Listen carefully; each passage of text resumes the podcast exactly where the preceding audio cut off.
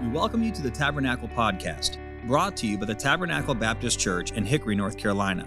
If you'd like to learn more about Tabernacle, you can visit our website, tabernaclebaptistchurch.com. You can find other sermons like this one on Apple Podcast, YouTube, and Sermon Audio. It is our prayer that God has used this message to be an encouragement to your heart. I invite you to take your Bible and turn to the book of Acts. If you don't have a Bible with you, there should be one in the seat in front of you, or if you have one on your device, because I'll invite you to look at some scriptures with us, and we'll pray that the Lord will help us and guide us. The book of the Acts, the Acts of the Apostles, sometimes called, it's actually the Acts of the continuing work of Christ. And I challenge you, I'm trying to put myself back 2,000 years ago where these people are. We sit here in 2022, 2,000 plus years after Christ, with a full revelation of the Scripture. God's Holy Spirit, we know. And we look back historically at this, but these were real people that know very little of the spiritual things that we have access to. Very little. I mean, they were, they were just learning on the fly. We have so much, so much that we have access to, that we have knowledge of, that we have the revelation of. And God has always been faithful throughout history, but we are a blessed people. Not only blessed, and this is where I'm really, really been convicted this week, and not convicted, encouraged, challenged, but we are in Hickory, North Carolina at the Tabernacle Baptist Church, and I'll tell you, friends, there are unusual things happening at the Tabernacle Baptist Church in Hickory. Unusual. Special things happening. And I'm excited about it. Amen. And what can God do? Am I going to, am I, am I, myself, my family, are we going to be an aid to that? Are we going to be a hindrance to God's Holy Spirit? That's the challenge to me. So here we find ourselves at the end of the Gospels and the end of the Acts, the book of the continuing Christ, as we said. And these people, these apostles, were gathered together they had just been with Christ, thought that the kingdom was coming, the triumphant entry. One week later, it all comes crashing down. They run and hide. Christ is crucified, he's buried, then he's risen. Now, for 40 days, he's been with them. 40 days. 40 days. A little over a month. How do you suspect that time went for them? Do you think they expected it was going to be longer? Do you think that at the end of those 40 days they wished they had given more attention to what he was saying? I don't know. I think we all take for granted the time we have, don't we? But 40 days, and he's sharing with them, and I, am just trying to picture their excitement or their consternation or their what they were trying to grasp everything they could. And then he tells them, I'm going to leave. And they gather on the Mount of Olives and he ascends. And in Acts chapter 1 and verse 4, we read, And being assembled together with them, commanded them that they should not depart from Jerusalem, but wait for the promise of the Father, which he saith, Ye have heard of me. But wait, wait, just wait. For John truly baptized. Now, this is an interesting verse. And remember, put yourself in their place. They don't know anything about what we know about the Holy Spirit, about the Scripture that we have. And he says to them, For John truly baptized with water. And they said, We saw that. We've seen that. We know, we know that. But ye shall be baptized with the Holy Ghost. Well, what did that mean? Baptized, water. I get that baptized, Holy Ghost. Holy Ghost, is there, are you, are you with them? Do you, under, do you understand? Now, when we read that, we say, oh, yeah, well, that's easy to understand. I know exactly what they're talking about because we've already read the rest of the chapter. They're just listening, taking it all in, inquisitive minds. Verse 7 And he said to them, It is not for you to know the times or the seasons which the Father hath put in his own power. And then we get to verse 8 But ye shall receive power. After that, the Holy Ghost has come upon you. And ye shall be witnesses unto me both in Jerusalem and in Judea and in Samaria and unto the uttermost part of the earth. What a statement. What a confounding thing for them to hear. Ye shall receive power. Move with me, if you will, over to verse 14. And these all continued with one accord in prayer and supplication. Now you're going to follow that pattern, one accord in prayer and supplication. We're at the very, very early days of the church as we know. Now here we gather tonight in a beautiful place, air conditioned, by the way. And all God's people said, Yes. But the church, in its infant stages, to be empowered, these all continued with one. Why'd they continue with one accord in prayer and supplication? Because Christ said, Wait. So he said, Wait. Wait. With one accord. Moving on to chapter 2. And when the day of Pentecost was fully come, here they are. They were all with one accord. That's one mind, one passion. Christ had told us that this Holy Spirit's going to come and we're going to be endued with power from on high and we're going to be witnesses. He said, Wait. I wonder what that means. What do you think it means? Where do you think we're going to go? Who's going to go first? How many of us are going to go? Do we all go together? Who's going to listen? What is that? All of these questions, all the things that we know, they had no idea about.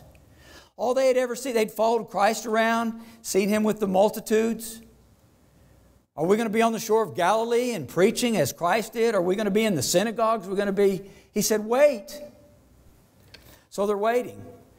Wait for how long? Wait. And when the day of Pentecost was fully come, they were with one accord in one place.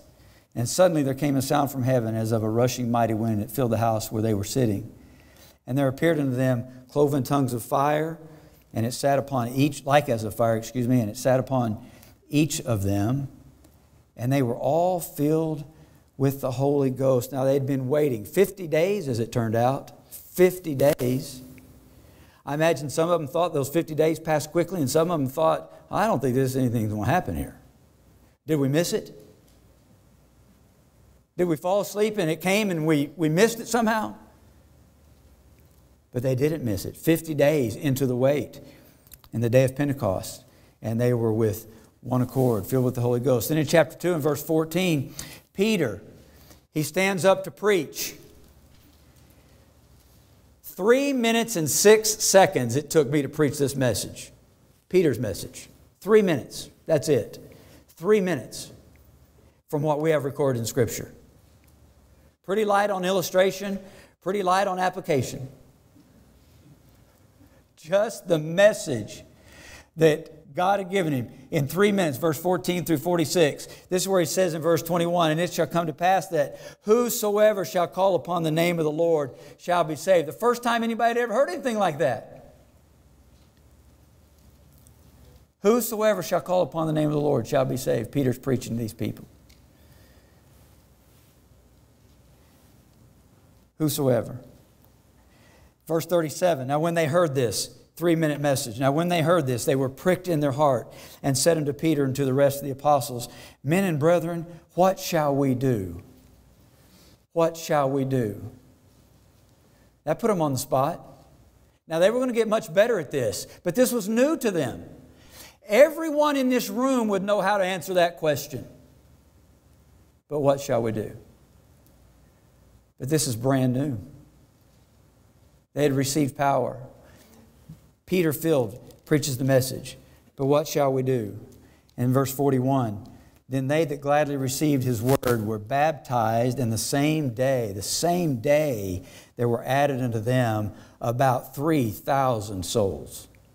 Fill this room up 10 times. 3,000 people came to Christ, according to God's word, on that three minute message. 1,000 people per minute.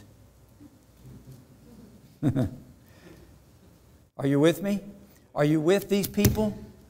It's brand new. The life that they had with Christ is past. They thought their life was over. Now, this whole new chapter is, is opening. Chapter 2 and verse 46 and 47. Or let's go to 42. And they continued steadfastly in the apostles' doctrine and fellowship and breaking of bread and in prayers, verse 46. And they continued daily, there we go, with one accord. Continued daily with one accord. One author said this this accord, listen to this quickly if you allow me. It's used 12 times in the New Testament, 10 times in the book of Acts. Do you suppose it's any secret that the power through God's Holy Spirit of this church rested upon the fact that these people were in one accord, with one heart and one mind? What do you suppose can happen in Hickory, North Carolina, with a people that are gathered together with one accord and with one mind? One accord. This author says it comes, it comes from a, a compound Greek word. I could say it, but you wouldn't appreciate it anyway meaning rush along and in unison. Rush along and in unison, in one accord. It's a musical term. A number of notes are sounded which, while different, harmonize in pitch and tone. And this author says, as the instruments of a great concert under the direction of a concertmaster, so the Holy Spirit blends together the lives of members of Christ's church. Remember, members together? That's what it is. And here we sit tonight. Look around, look around.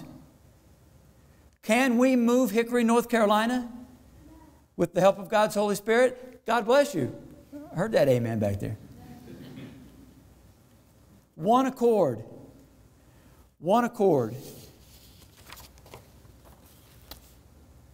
You see, Doctrinal impurity or any other type of impurity is not the only tool that the devil has to ruin a church. All he has to do is divide, get a foot in somewhere, and divide. And I'm praying that God will guard my heart and not let me be a dividing spirit because there's much work to be done. That's what this church realized. They were with one accord, one accord. Dive over to, move on over to chapter 4, if you would, please. Chapter 4 and verse 12. Neither is there salvation in any other, for there is none other name under heaven given among men whereby we must be saved. Peter preaching again. Verse 13 Now, when they saw the boldness of Peter and John and perceived that they were unlearned and ignorant men, they marveled, and they took knowledge of them that they had been with Jesus. And Peter says, For we cannot but speak the things which we have seen and heard. Verse 32 will be introduced to Barnabas. And the multitude of them that believed were of one heart and one soul. Neither said any of them that aught of the things which he possessed was his own, but they had all things common. Now we're, we're talking about the church at Jerusalem and seeing great revival. And with great power gave the apostles witness of the resurrection of the Lord Jesus, and great peace was upon all them. Neither was there any among them that lacked, for as many as were possessors of lands or houses sold them and brought the prices of the things that were sold and laid them down at the apostles' feet. Distribu- distribution was made unto every man according as he had need. And here we are introduced to Joseph. He got a nickname. I always wanted a nickname. Being in uh, education 36 years, I'm pretty sure I had some nicknames. pretty sure.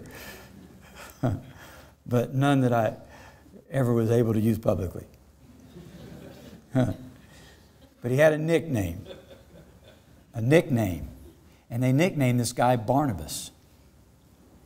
Barnabas. Now, I know you know all about Barnabas, and I know all about Barnabas. But what I'm convicted by when I'm reading this about Barnabas is Barnabas' commitment to the church. He, he tied himself to God's word and to God's people. And he allowed God to use him. That's where we find him, right here, first time we see him. He was nicknamed Barnabas. I don't know when he got the nickname, before this was penned or after this was penned, the son of consolation or encouragement or exhortation. He was a Levite, the country of Cyprus. Now we're in Jerusalem right now. Cyprus is an island out in the Mediterranean, maybe 200 miles from north of Jerusalem, north and west.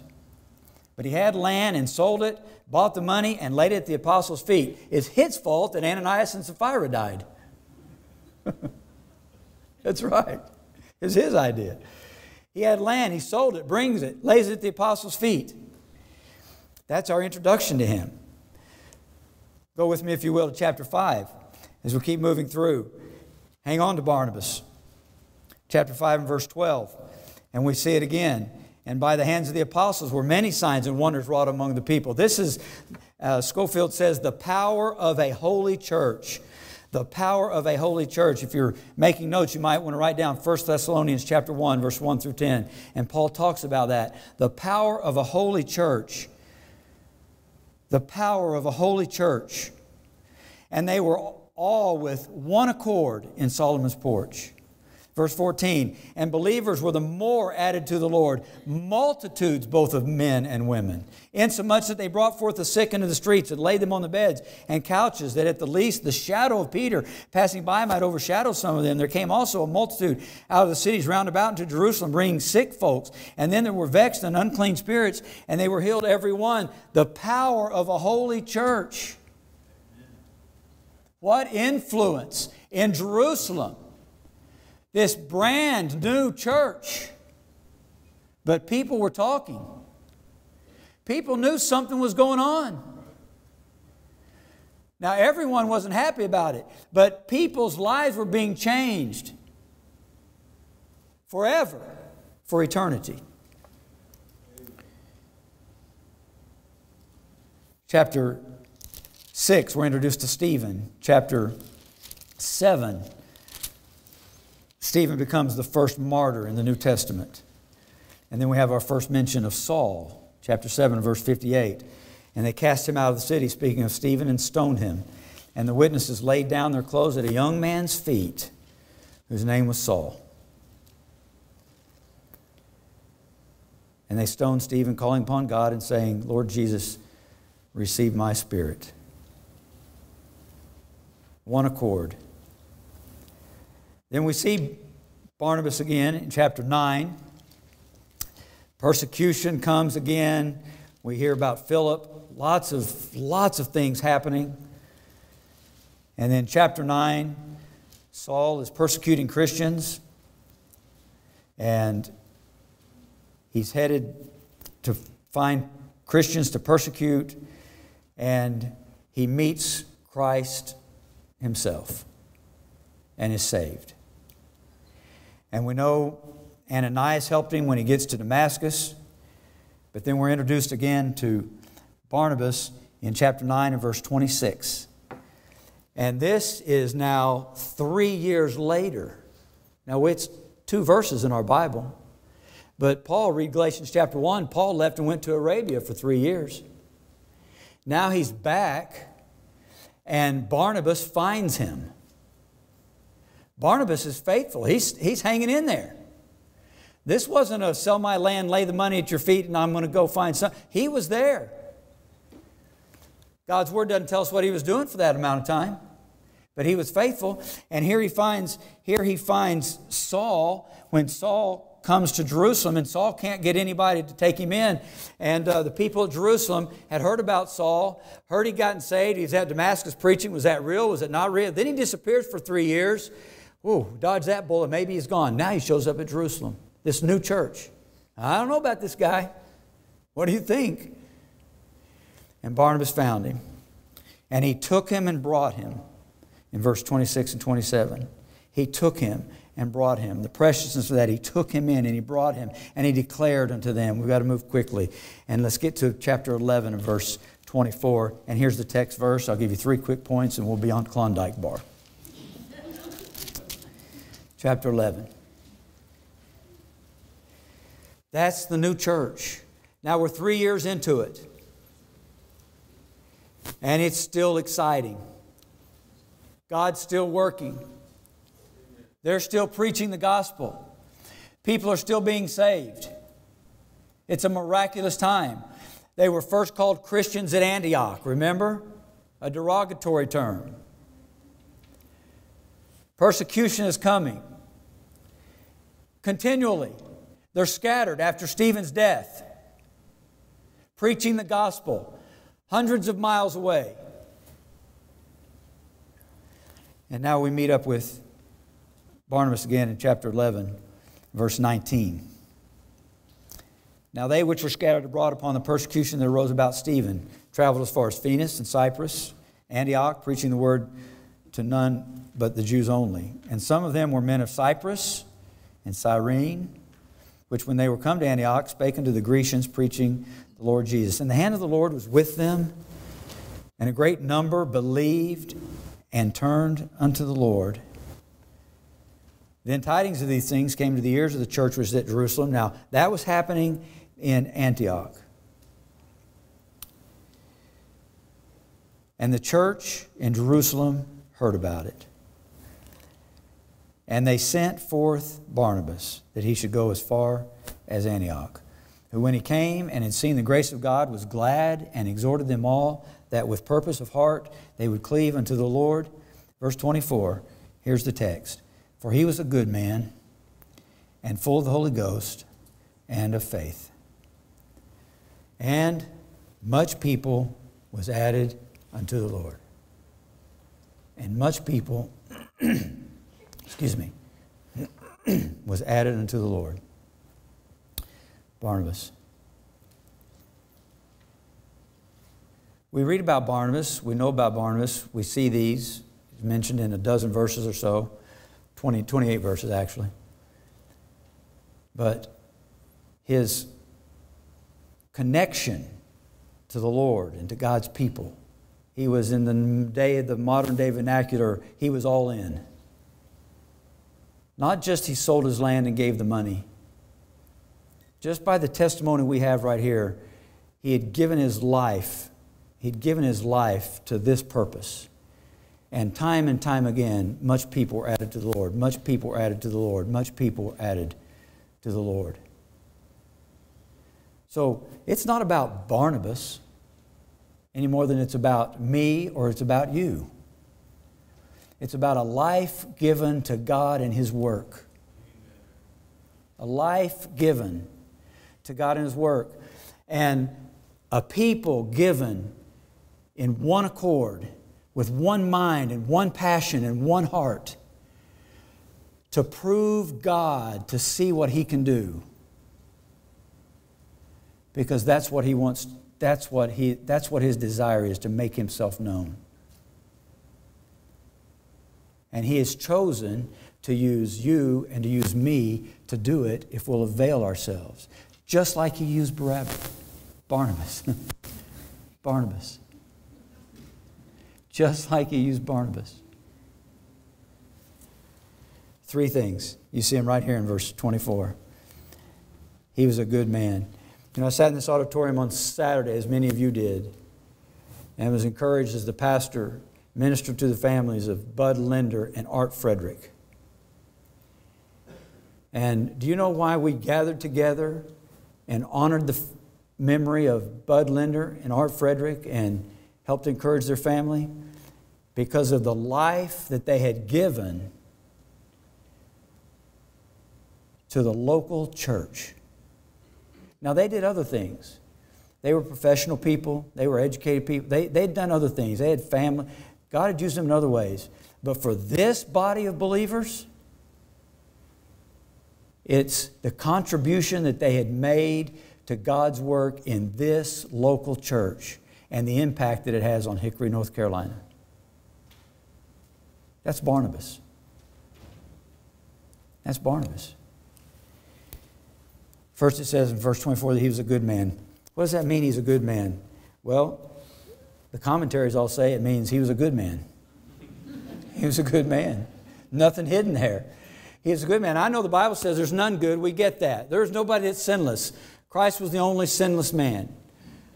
We understand that. But we do know that there's a difference between good people and bad people. There's no question about it. He's a good man. I don't know about that. Did you ever have a neighbor that was not a good man? don't look, don't look around. He was a good man. He was good.